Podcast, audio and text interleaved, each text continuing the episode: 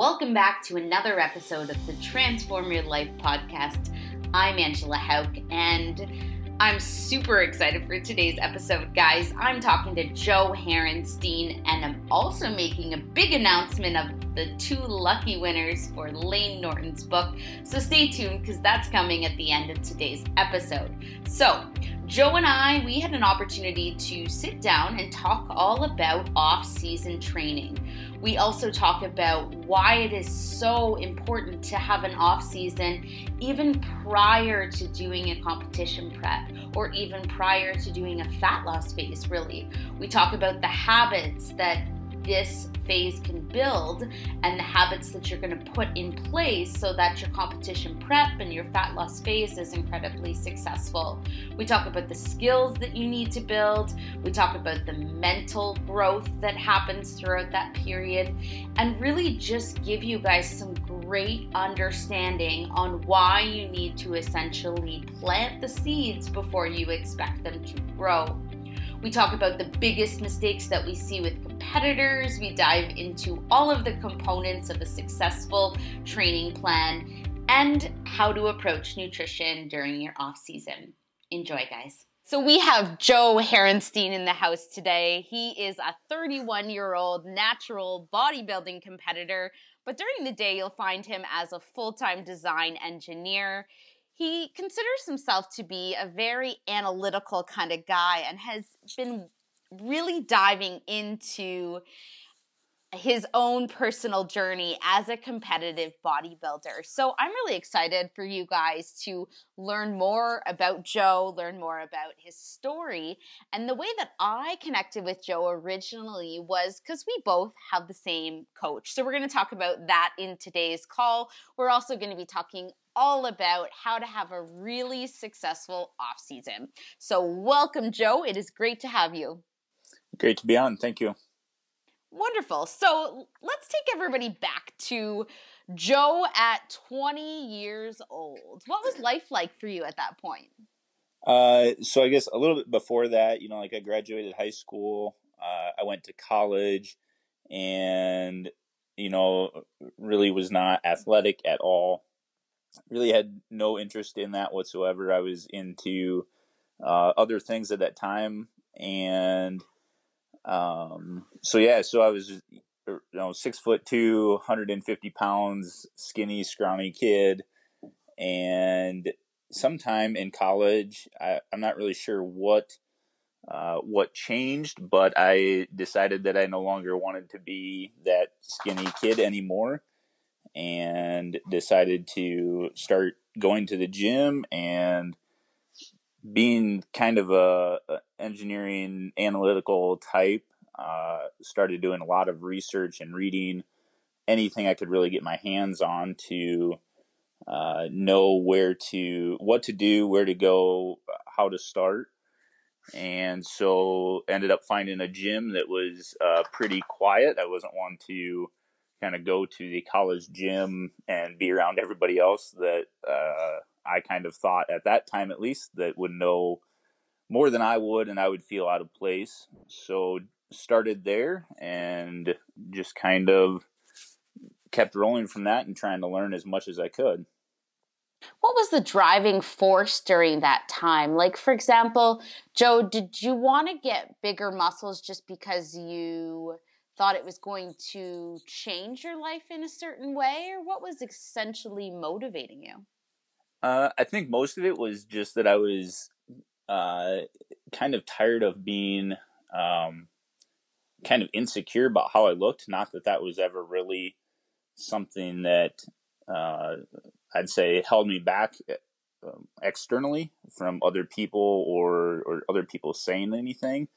Um, but it was more just internally. I wasn't happy with uh, with how I looked and how I felt, and and so just wanted to to make that change. And then of course that you know part of that is is adding muscle and getting bigger. And um, so yeah so that's kind of what what drove that. Just wanted to to look better and feel better. And um, then at some point during that time uh, in the first couple of years of going to the gym also came across some people that were into bodybuilding, and so from there, uh, kind of got interested in that, but knew that I had a long ways to go before uh, ever getting there.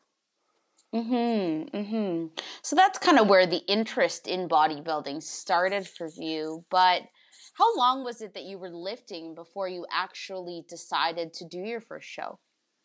Um, I think I knew I knew pretty early on that I wanted to.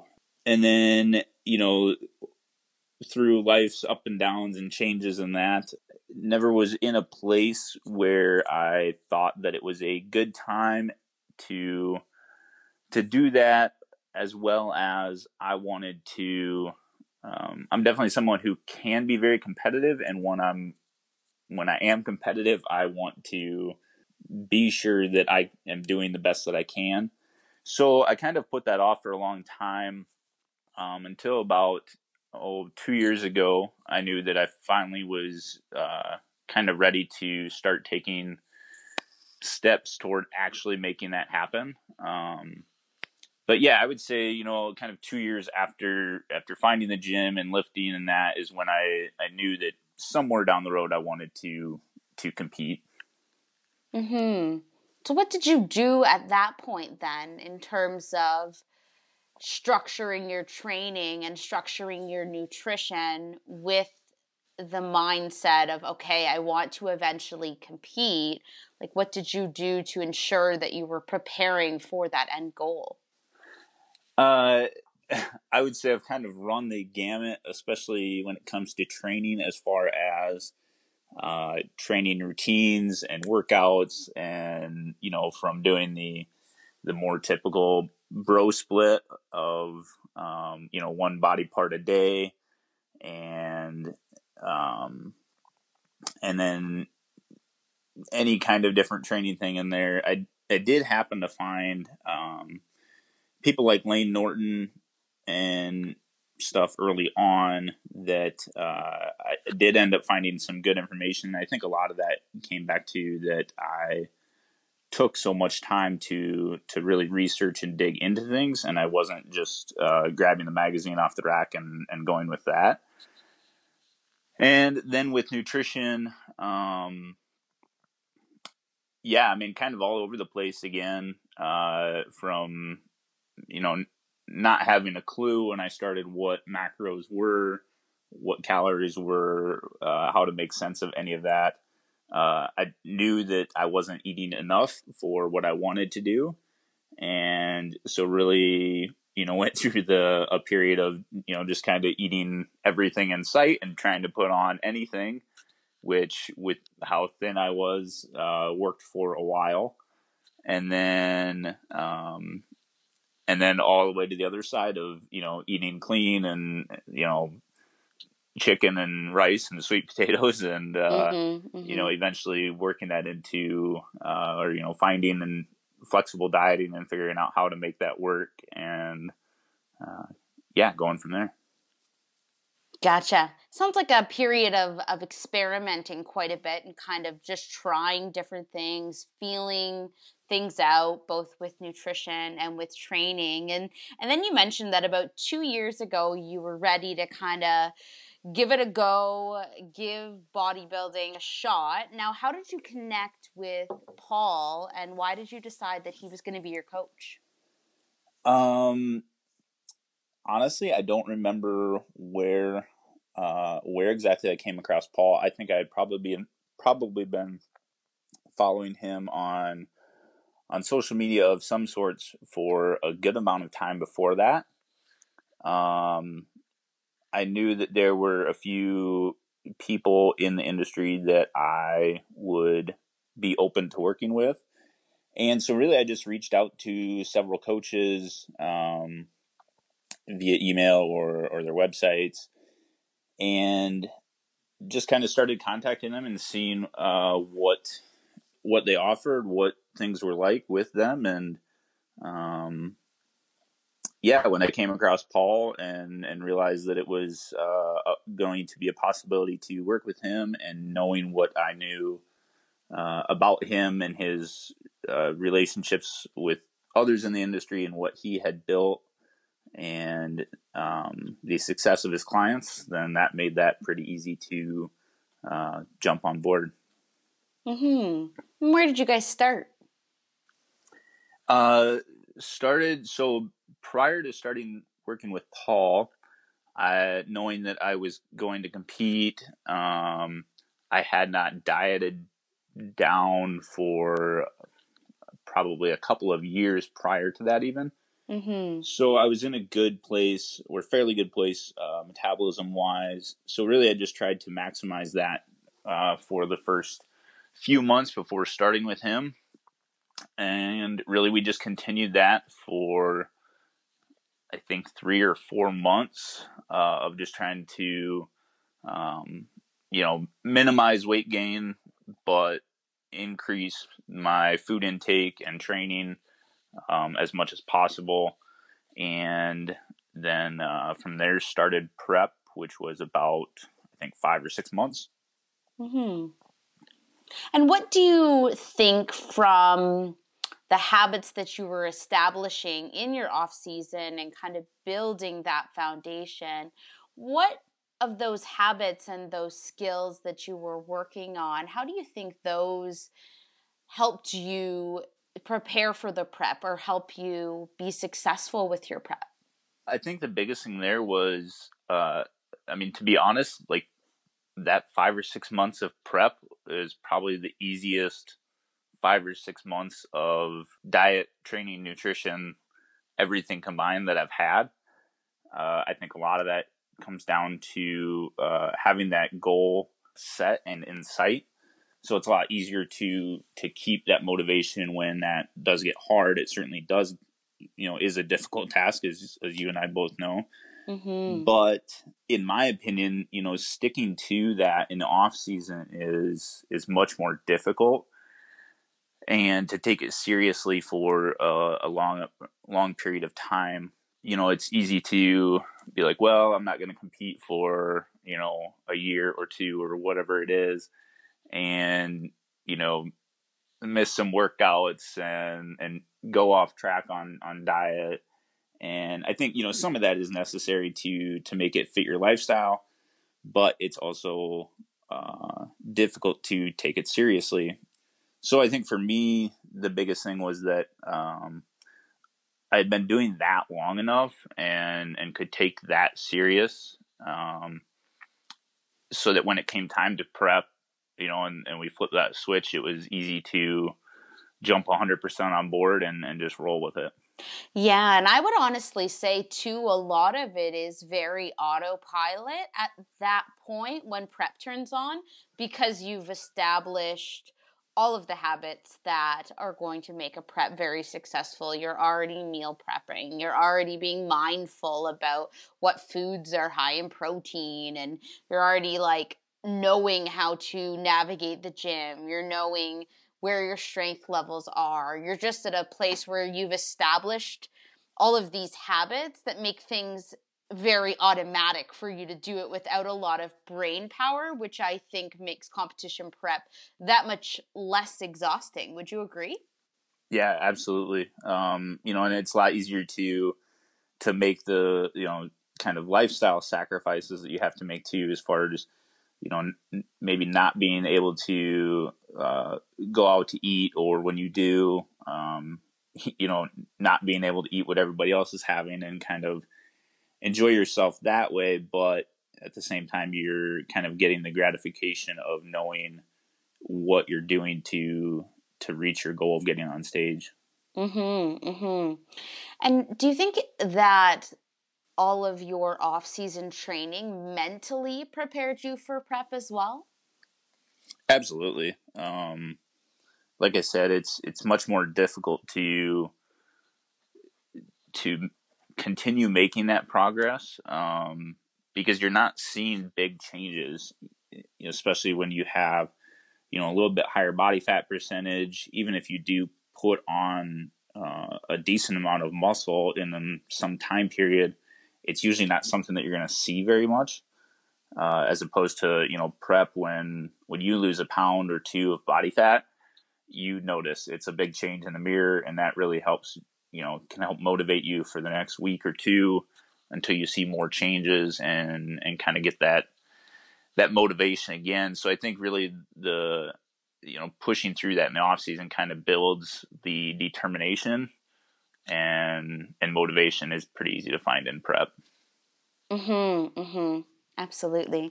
Absolutely. I also feel like when it comes to the first time competition prep experience, the foundation is really built in that off season. Can you tell me a little more about what your first time competitive experience was like from your starting macros to your ending macros, your cardio stuff, your posing stuff, just everything about that whole first time preparing for your first bodybuilding show? Yeah, uh, it's definitely an experience. Um, I had kind of dieted down just to see what I could do, probably, I think, four or five years prior to competing. And honestly, that time uh, granted, I didn't get nearly as lean, but that went a lot smoother than uh, my last prep here did. But um, yeah, so we started macro wise, you know, uh, I was around 215 pounds, and uh, macros were like 550 carbs, like 220 to 240 protein, and 100 grams of fat. So uh, pretty high calorie. Um, I think Paul and I both uh, did not think that I was going to lose as much as I did. Um, I did get down to like 173, 174 pounds. Uh, my macros toward the end, I think we were down to 100 to 110 carbs, uh, around the same protein, and I think around 40 to 45 fat, maybe. Mm-hmm. Mm-hmm. And then, uh, yeah. What about cardio? Uh, cardio. So, I mean, as you know, uh, mm-hmm. With Paul, I mean, try to keep cardio pretty minimal during off season. So, started with uh, with basically none, um, and then that got up to uh, I think I had five missed sessions of an hour per week, and uh, we pulled it out toward the end, but um, probably two to three weeks out from my first show, uh, I was doing also two HIIT sessions per week, so on top of the five hour miss sessions. Mm-hmm, mm-hmm. And did you find that you just got to a point with the HIIT that you couldn't mentally um, give it? Yeah. Uh, yeah we talked about that with you know between myself and Paul, and uh, yeah, it kind of came down to like I just I was doing it and going through the motion, but really just could not push uh, push that to where I thought that I was getting much benefit out of it anymore. Yeah, like your output capacity is just not there, or you're sacrificing your ability to be able to train your legs to your full capacity because they're recovering from the HIIT session as well. What would you say? Yeah, for sure. Um, recovery becomes difficult, especially when macros are that low. So you're certainly in a pretty good caloric deficit.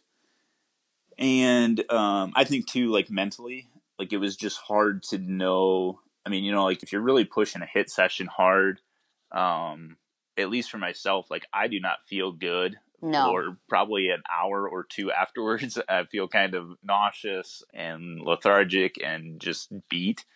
And so to add that in on top of of being in that deficit and prep, um, yeah, just mentally like I couldn't push myself that hard with the HIIT anymore because I knew like while I'm doing it, I, that's in the back of my mind. Mm-hmm. And so part of it, I think, was like I, I would just tone down the volume or the the intensity of that because I knew that that was, you know, that that feeling was coming if I if I really pushed it. Mm-hmm. And you still have to function. Like prep is a part of your life, but you still have to go to work. You still have to do all of the things that you need to get done throughout the day and when you have a HIIT session that you finish it and you're like fuck i gotta do all this other all this other shit. Like it can. You don't even. you Yep. don't- yeah. Yeah, yeah, I feel you on that for sure. What was your What was your favorite part about prep, or favorite part about competing in general? Um, I think uh, the community and um, you know where I'm at. There's not uh, you know not every other person in my gym is a competitor or anywhere close to, but uh, you know thankfully through uh, social media and I think the community of natural bodybuilding is just uh, phenomenal Mm-hmm. um, and getting to connect with so many people that were that were also in prep at the same time and you know you can kind of banter back and forth and and bounce things off of each other and kind of push each other that way and uh, yeah and just building those relationships and getting to to be around the like-minded people um, you know via social media and that so uh, yeah so certainly the community and and and getting to know others Mm-hmm. And what about the worst stuff? What was what was the worst part of prep for you? Um, time commitment for sure. Uh, you know, like I said, like I had like five hour cardio sessions. Um, I was training six days a week. Usually those were, you know, hour to hour and a half training and then that cardio on top of that. So I was going to the gym before and after work and, uh, yeah, so for sure, just, just time commitment and figuring out how to fit it all in Mhm. granted that it was kind of a benefit too because keeping that busy obviously kind of keeps your mind off of how hungry you actually are so yeah.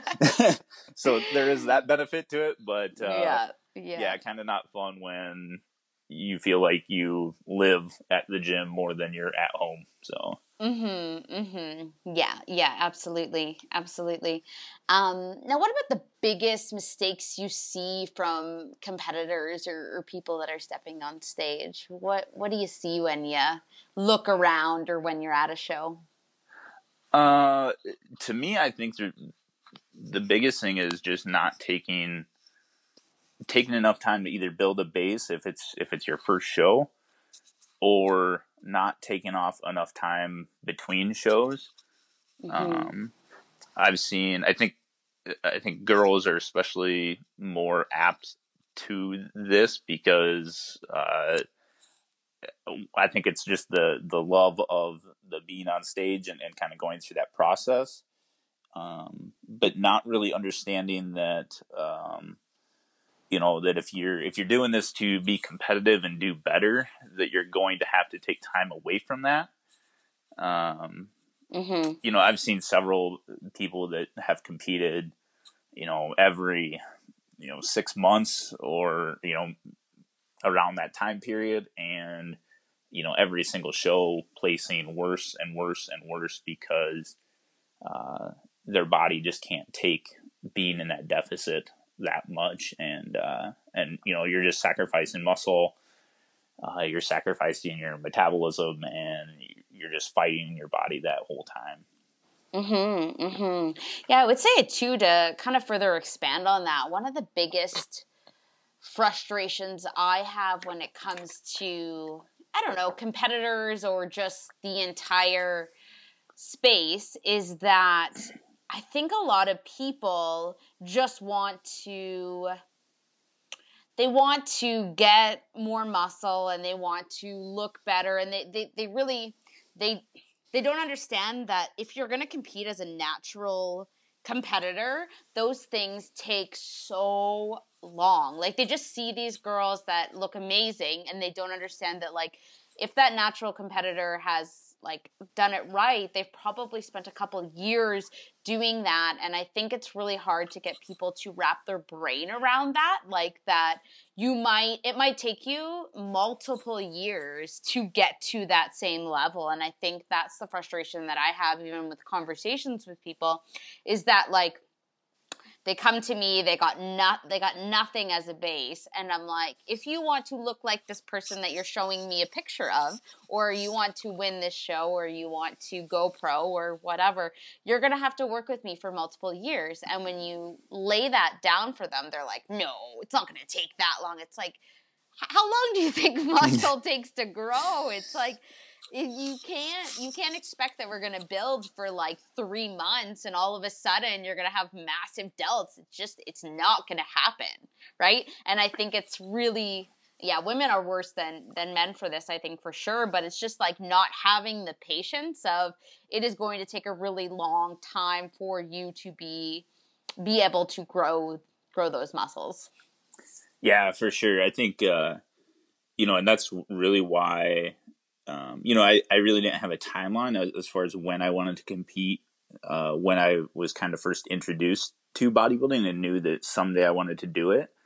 Um, so I think I was pretty lucky in the fact that uh, for whatever reason that I was okay with with waiting and I wanted to to build that base and have something to to actually show. Yeah. And uh, you know, I think a lot of it too is that um, kind of like with anything, like people see the end result and they don't realize all of the time and the sacrifice and everything it takes to get there. You know, whether that's you know a job or a business or or bodybuilding or anything, it's easy to see where somebody is at and not understand everything it took to get there. So I think really realizing that and and like I said too, um, you know, with off season and building that is, you know, once you fall in love with that process, then you know, then the prep and then all that stuff just kind of falls in place. But uh, yeah, for sure, building that base is is very critical. I mean, otherwise, I think uh, I think you see a lot of people that jump on stage, haven't spent the time to build that base, and get frustrated with uh, with the result and and the process. Mm-hmm. Mm-hmm. For sure. So what would you say are the components of a successful off-season training um, strategy? Um, so really I would say like I guess first I'd say like there's not I don't see a whole lot of difference necessarily between like off-season training versus uh, training during prep other than um, off-season is obviously the time that you're going to make improvements. Um, any training during prep really isn't a time to expect a whole lot of change. Um, you're in a deficit. You know, maybe if you're newer and and not haven't built that base, then you might see some some recomp changes. But um, really, I think it's it's just critical or more critical during the off season. So really, I think there's several components to that. I think all of it kind of comes down to uh, programming and having a good program, and then sticking with that for a long, long period of time, and not not changing and jumping around and, and doing a lot of different things. I know I certainly did that when I when I started, not knowing what I know now, and uh, you know now my program has been the same since I finished my last prep, and it's just kind of doing the same thing over and over and over.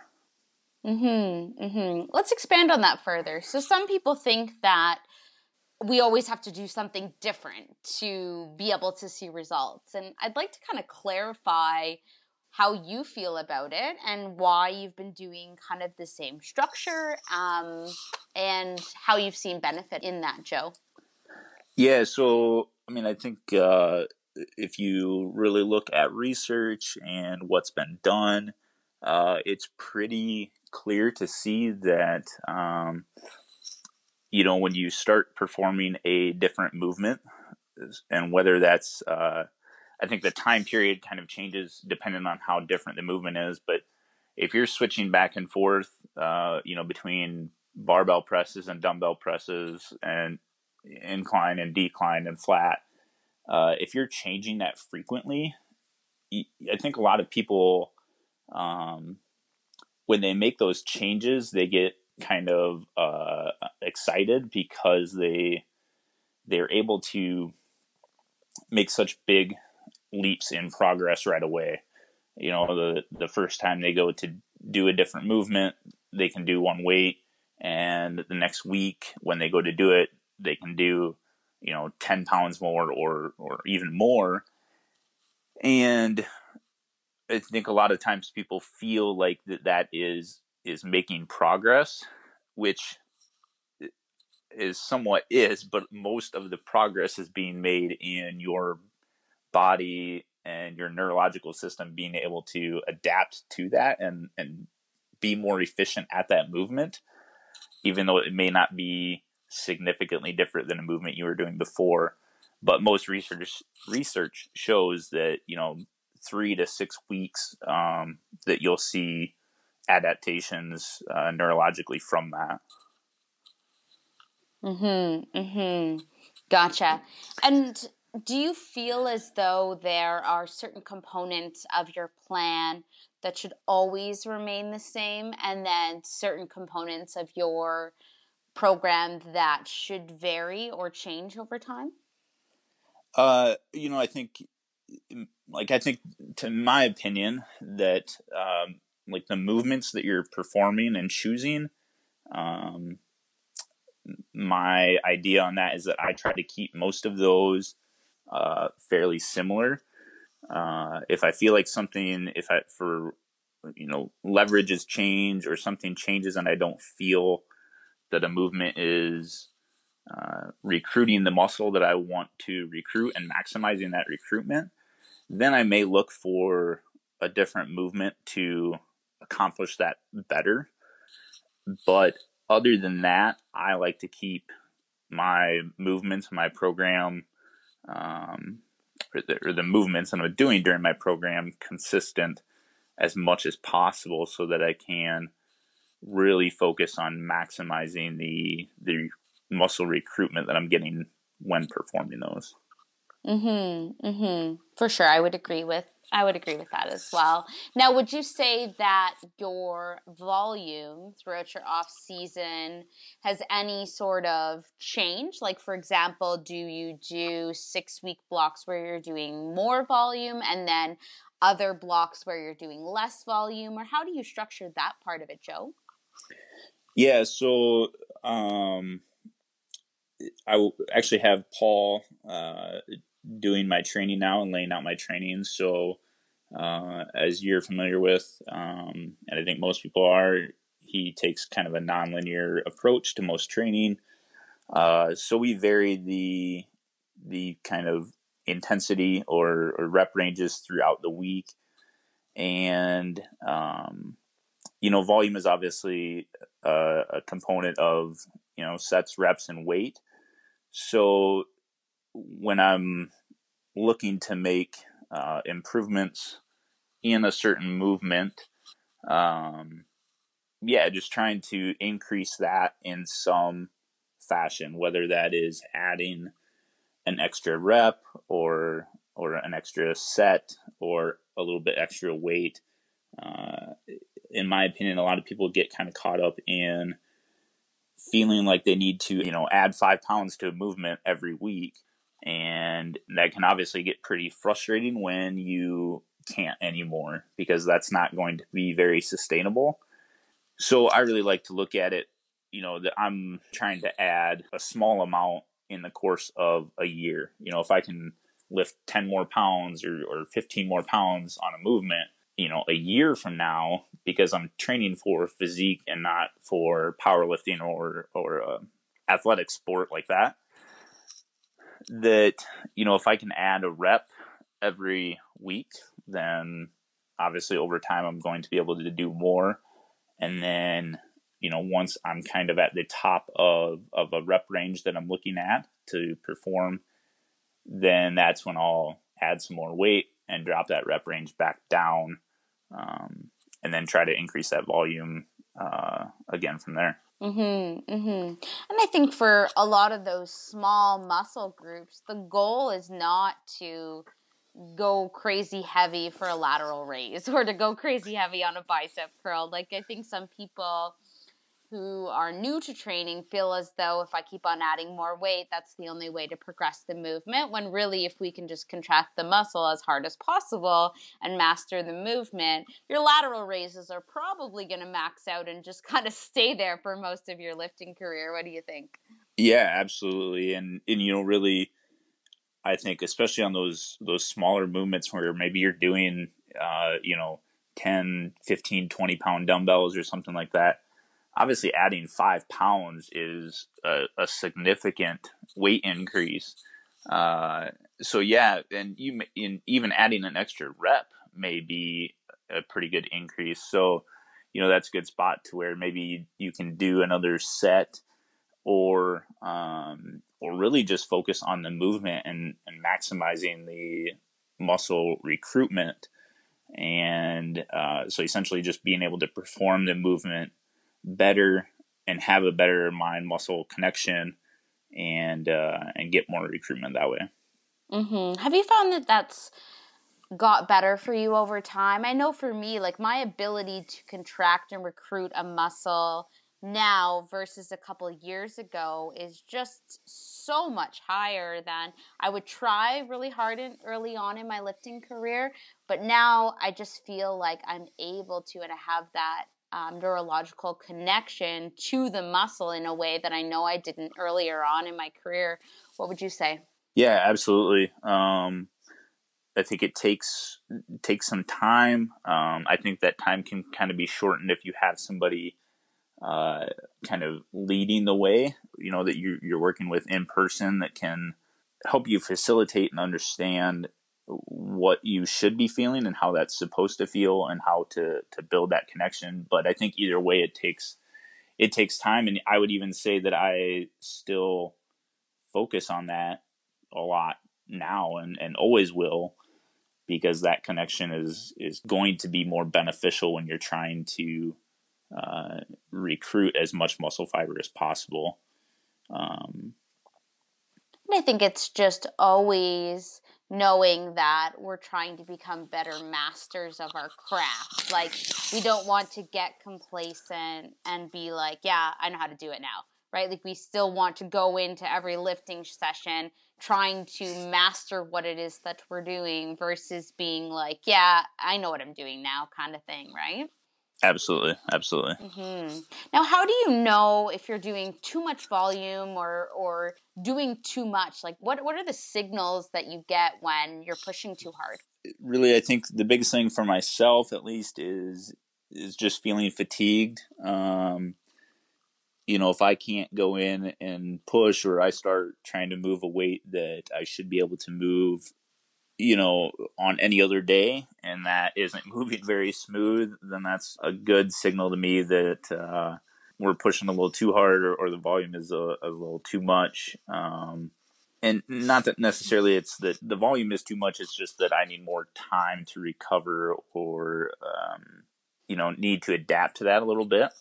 So, yeah, just knowing that feeling and, and knowing when to back off there is, is obviously important. So, yeah, to me, it's, you know, I just monitor how I feel when I'm performing movements. Mm-hmm, mm-hmm. Do you ever go into the gym with one game plan and then based on the signals that your body is giving you, completely switch the game plan?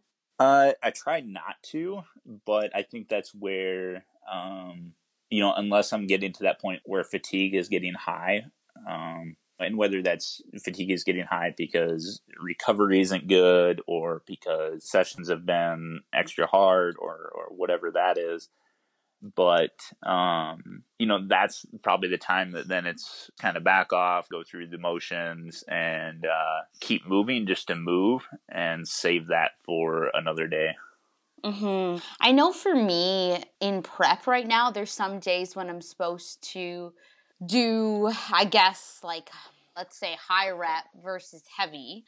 And not with my most recent training plan, but prior to, I had two leg days one that was like heavy lifting and one that was those high um, those high reps. So what would happen is I would go in and it might be my day to do heavy lifts and I would go to pull my first deadlifts and I'd be like, nope, not today. We got to do high rep or vice versa. Did you ever have that either in prep or in your off season when you kind of have that um, happen for you? Yeah, I mean, just last week, um, you know, the week prior, I had the end of my training block. And so weight is getting pretty high at that point. So I'm pulling a pretty good amount of weight for not too many reps. So I had some heavy deadlifts and uh, a leg press instead of squat but pretty heavy leg presses, uh, pushed through the rest of that workout.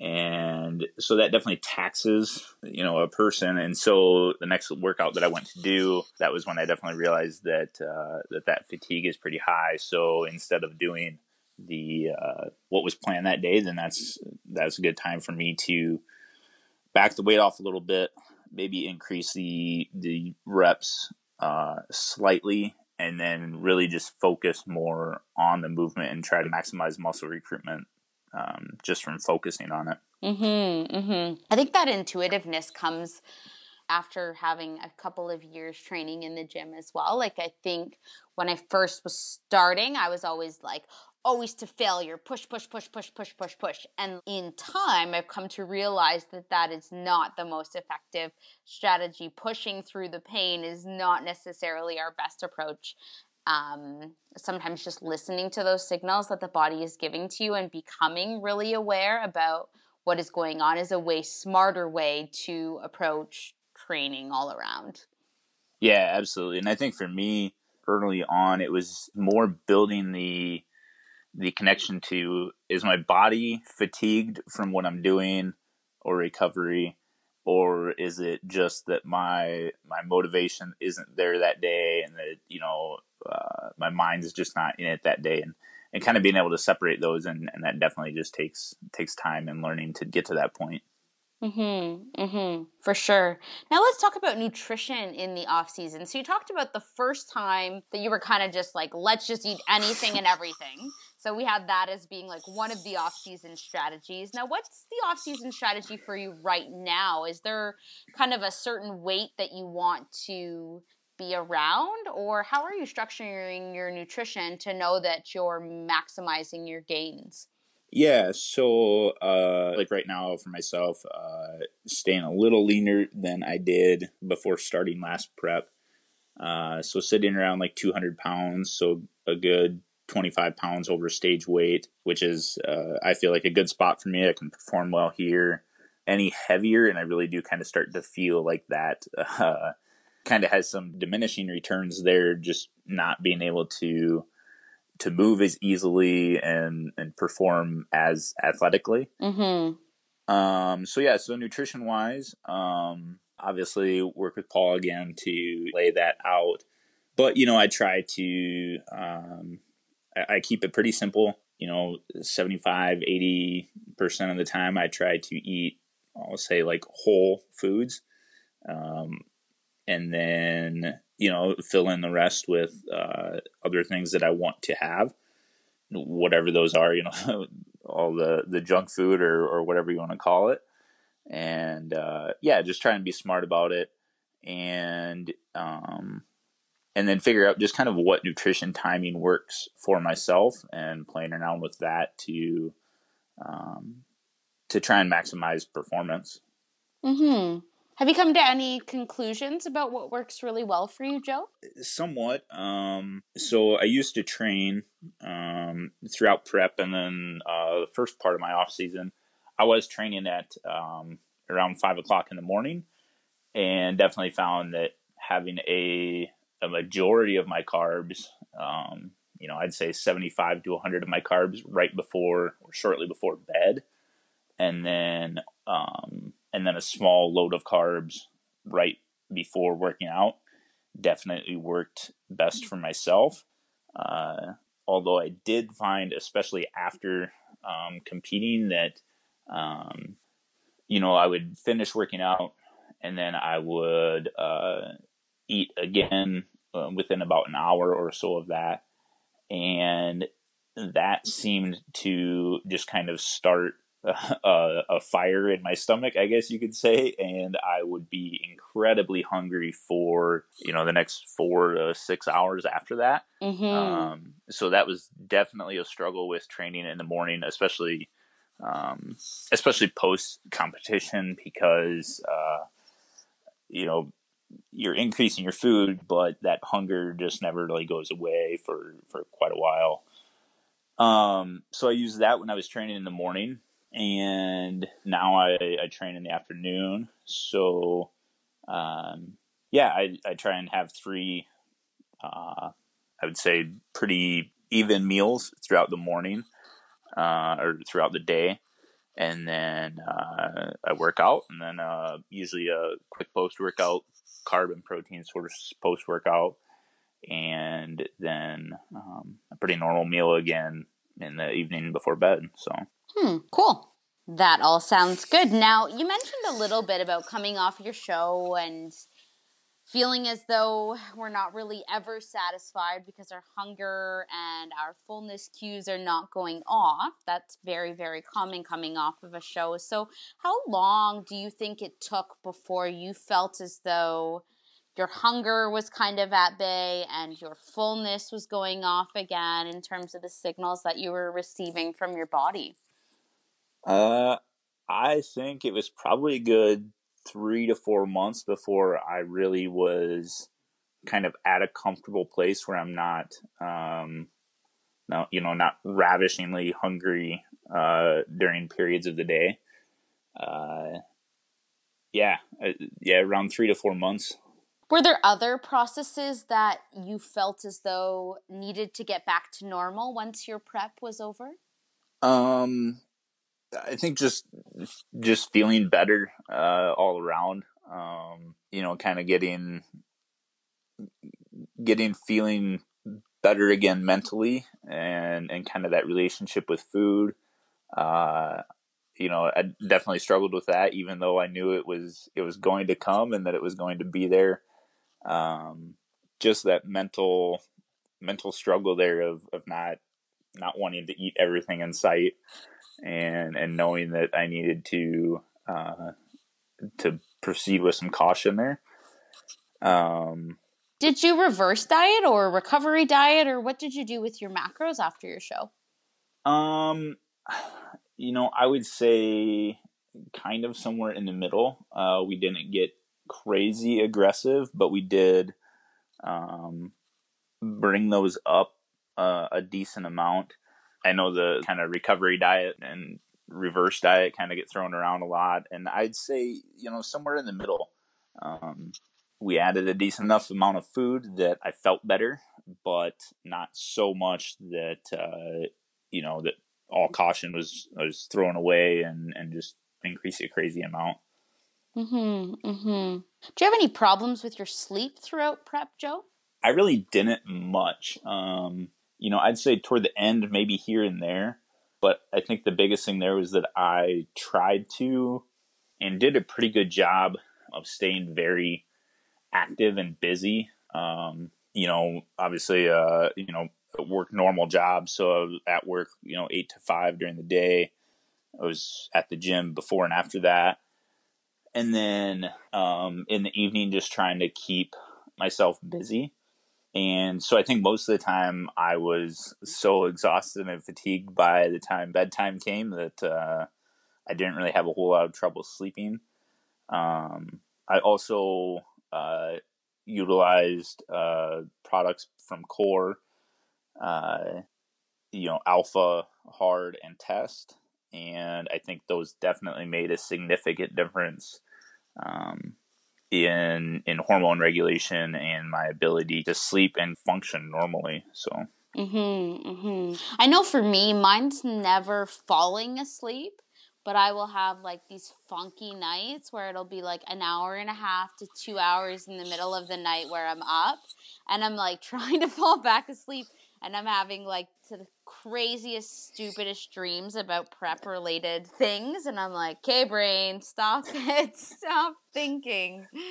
Oh, but yeah, we're getting pretty close now. So it, it's not a every single night sort of thing, but it's definitely at least one night a week I'll have like just a really, really funky off night. But, uh, but yeah, we'll be I'll be sure to put the core nutritional stuff in the show notes for you guys if you're interested in checking out the products that Joe is mentioning there. Now, Joe, I know you're a researcher, very analytical, kind of looking online to get information about everything. So, what are your favorite sources for inspiration and education about training and nutrition? Uh, well, I guess I'll start with our great coach, Paul. yeah, um, yeah. He definitely puts out uh, quite a bit of information.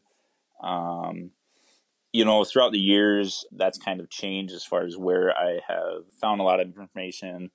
Uh, like I said, early on, I had found a lot of information and a lot of my base from uh, Layne Norton, and he had a lot of great content, especially on like bodybuilding.com.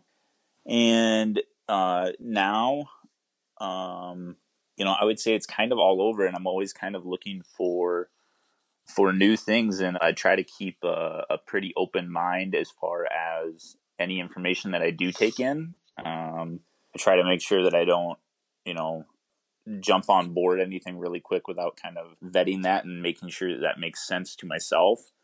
Um, so really, I try to find information from as many sources as possible.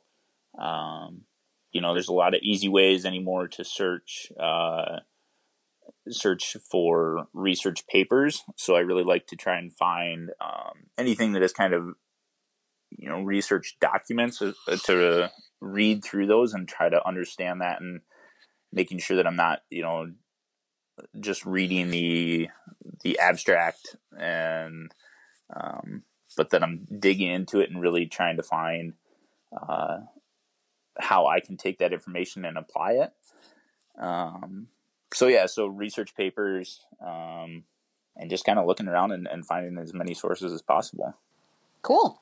And how do you know if something is a good source or something that is like how do you analyze a piece of information and know if it's something that is worthy or something that is worth uh, looking more into?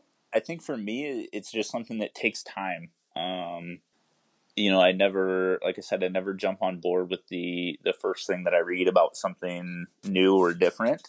Um, and also, I think over time, you know, you, you can kind of get an idea to where credible sources of information are um, it, once you spend enough time looking at enough different sources. Uh, and then, like I said, uh, obviously, always kind of taking that with with a grain of salt, and and knowing that it might not be 100 percent right, and it might not be 100 percent wrong either. I would even say too that like the space of nutrition and training, we're just really getting started with a lot of it in terms of the research. So things that we once believed and a couple years ago we were thinking like oh yeah this is absolutely what we believe to be true or what we think is the most effective method for something. Then a few years later we're kind of going back and they're doing more research and, and really disproving everything that we believed a few years ago. So i think even approaching it from a perspective of we know as much as we know right now but also being open-minded from the standpoint of in time we may know more, but right now we're just kind of getting started with both of those fields. What would you say? Yeah, absolutely. Um, I know anytime that I'm asked for specific advice on on what to do, whether that's training or nutrition, uh, I always kind of struggle with that because it's so hard to give specifics when um, I think there's a lot of stuff that we the a we don't necessarily know and that uh, on the flip side too can be so different from individual to, to individual. Um, you know, whether that is with nutrition or training. Um, you know, some people are going to feel, you know, maybe feel better on higher fat versus higher carb and perform better that way. And then you'll have some that are the opposite of that. So I think really it's it's just kind of learning as much as you can, and then kind of uh, you know experimenting with that with yourself and and see how how you respond and how you feel and being realistic about uh, kind of not being married to any particular way and and just keeping an open mind with that. Um, you know uh, like when it comes to training like for myself uh, you know there's a lot of people out there i would say that you know that you have to squat you know the squat is is kind of the the thing you have to do. And I don't think I have squatted in well over a year now. Um, Me either. I, I don't get uh, a whole lot of quad recruitment out of it, which is really what I am using it for. And, um, you know, performing a high amount of reps with that uh, really taxes me a lot more from uh, bracing and, and, and all of that rather than muscle recruitment. So I choose, you know, leg presses or other movements that maximize that recruitment. So, yeah, I mean, it all comes down to kind of experimentation with yourself and, and figuring out what works for you as an individual. Mm-hmm. Mm-hmm. Absolutely. And I think we all just have our own unique anatomy that we have to work with when it comes to bodybuilding. Because I think some people can get really married to a particular exercise, but based on their anatomy, that piece of equipment or that particular movement pattern is just not well suited for them. Like fitting into a particular machine may be a terrible idea based on your anatomy. So I think even separating ourselves from like, oh, I have to do this particular movement because I've heard that it's going to be really fantastic for this, if it doesn't feel that way for you, I think we just need to separate ourselves from the idea that that exercise is the best exercise because it's very possible that that exercise isn't going to give you as much benefit as what something that was better suited for your anatomy would give you. Absolutely. I think I like to like when I speak of training, you know, I like to talk a lot more in kind of concepts. Yeah you know, not necessarily specifics or movements because it's going to be different for individuals, um, you know, based on limb length and muscle attachments. And I mean, really, obviously, at the end of the day, like we're talking specifically about training for a physique sport. Mm-hmm. Uh, if you get into performance, then that's a whole different conversation there. But yeah, um, when you're specifically talking about physique, you know, we're looking for the maximum muscle recruitment yeah. So if that's a dumbbell press over a barbell press, then and that maximizes the recruitment for a certain individual, then you know that's absolutely the move that they should be focusing on. Mm-hmm. Like even for me, anytime I do chest presses with a bar versus dumbbells, I can get a way better contraction in my chest if I'm using dumbbells than if I'm using the bar, just based on the movement pattern, based on my anatomy. And so I just choose to use dumbbells instead of being married to the idea of having to use a bar. Can you think of any movements for you that feel better with a different piece of our equipment? Yeah, well, like I mentioned, like uh, you know, uh, squats for myself that I haven't done for a long time, and I just choose to do leg press instead. Um, mm-hmm, mm-hmm. And then, um, you know, I used to like conventional deadlift a lot, and that was, you know, I had played around with sumo here and there, but never really uh, did it a whole lot because I didn't feel it a whole lot. And now, after contest prep, uh, conventional deadlifts just did not feel very good. And so I started playing around with sumo and I feel a lot, a lot more muscle recruitment in hamstrings and glutes. And so now I use that as, as kind of my primary builder for those. Um, yeah. And then it, I think the, the rest of it all kind of depends, uh, on person to person. Um, mm-hmm. you know, mm-hmm. like, uh, you know, I like dumbbells for hammer curls, but I don't necessarily prefer them as much for, you know, like a supinated curl. I'd rather use a cable and use a range of motion that works more appropriate with that and a loading that works more appropriate with that uh, for that particular movement. So. Mhm. Mhm. Yeah, and I think it's playing around with it, right? And playing around with that over time and then leaning on your strengths or leaning on the things that do feel really best for you. But uh, yeah, we are almost, uh, we're already at an hour here, Joe. So we better get to our final questions. That was by really quickly today. Um, but yeah, who do you look up to for inspiration? Uh, that would be a pretty long list, I think. Um, Maybe top three. Sure. Uh, definitely Paul Revelia. Um, I'd say Doug Miller, and we'll go with those two for now. Cool. That is fantastic. And where can people find you online? Uh, I'm primarily on Instagram um, at Herenstein, and uh, or if you can come across me on Facebook, you can certainly add me there too. Cool. That is great. Now I end every podcast in the same way. So, Joe, how would you like to be remembered? Uh, that's definitely something that I I think about the older and older I get, and the more time that goes. Um, I think through you know my fitness journey and and where I'm going with that uh, is just to try and help as many people as possible.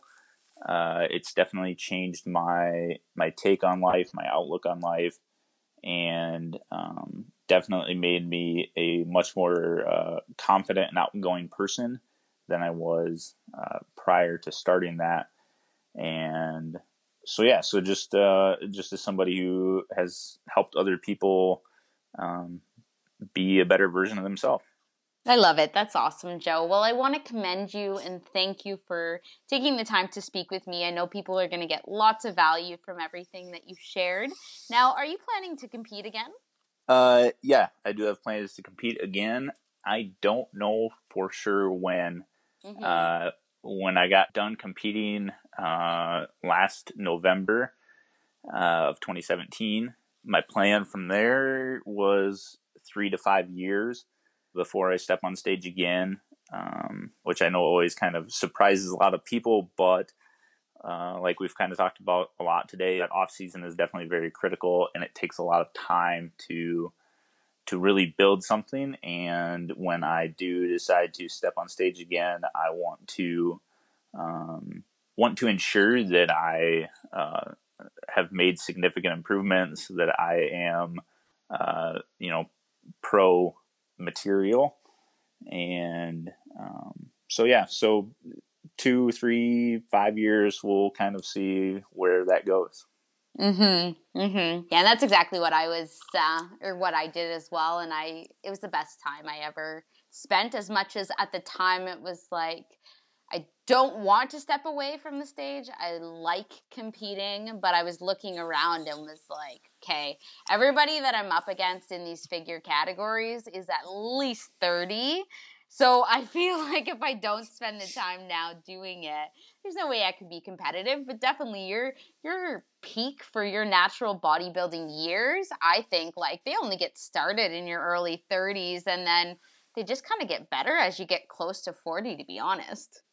Yeah, and that's really part of what drew me to uh, actually deciding to compete is, is, you know, I looked at it and I'm like, I don't have to, you know, do this in the next couple of years, you know, when I was in my early 20s, because I have my 30s and my 40s and beyond to to keep competing and be competitive in it. So, Mm-hmm. Um, like there's not that short timeline the way that some sports are. Like you play football or you play baseball, and like now is the time when you have to do it because you're eventually going to get too old to be able to do the sport. It's kind of like backwards with bodybuilder if you're a natural bodybuilder, right?